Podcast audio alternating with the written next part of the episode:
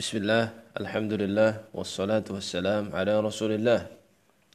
Kita lanjutkan bait yang ke-20 ya, dari Nazm bil Hunnat yang berisi fik, uh, bait-bait yang berisi fikih madhab Imam Ahmad.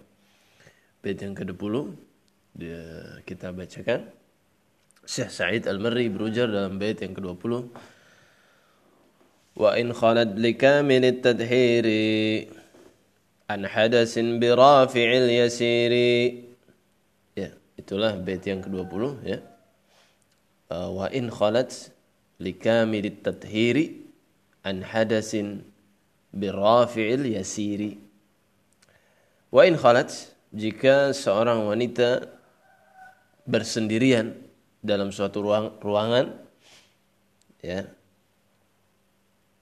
likamil tadhiri likamil ya melakukan kesempurnaan. Tadhir atau taharah bersuci maksudnya melakukan bersuci yang sempurna an hadatsin bersuci untuk bersuci dari hadas bukan dari najis. Birafi'il yasiri birafi' ya dengan alat untuk mengangkat hadas al-yasir yang sedikit atau airnya ya mengangkat hadas dengan air yang sedikit ya Baik.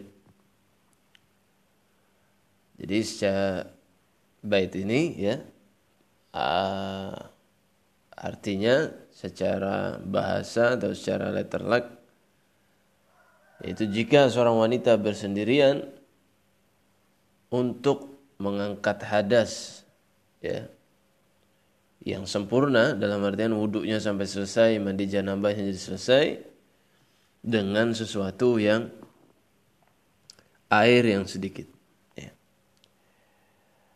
air yang sedikit maksudnya adalah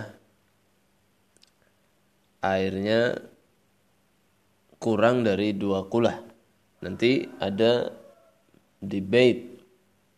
Mungkin debate uh, entah debate berapa nanti dijelaskan ada air yang banyak dan air yang sedikit. Air yang banyak itu dua kulah. Dua kulah itu kira-kira 100 uh,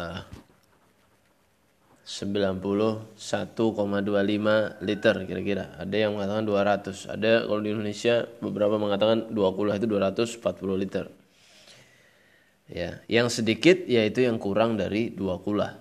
Jadi kalau ada air kurang dari 191,25 berarti itu air sedikit. Nah, uh, ini masih bagian air suci mensucikan. Tapi ada hukum khusus ya. Yaitu tadi apa? Wanita yang sendirian. Sendirian dalam artian tidak ada yang melihat. Misalnya di kamar mandi dia sendiri. Atau di dapur berwudu sendiri. Tidak ada yang suaminya lihat. Atau kakaknya melihat dan sebagainya. Dia sendiri melakukan apa tadi? Kamil tathir melakukan bersuci yang sempurna. Dalam artian kalau wudu ya dari awal sampai kaki.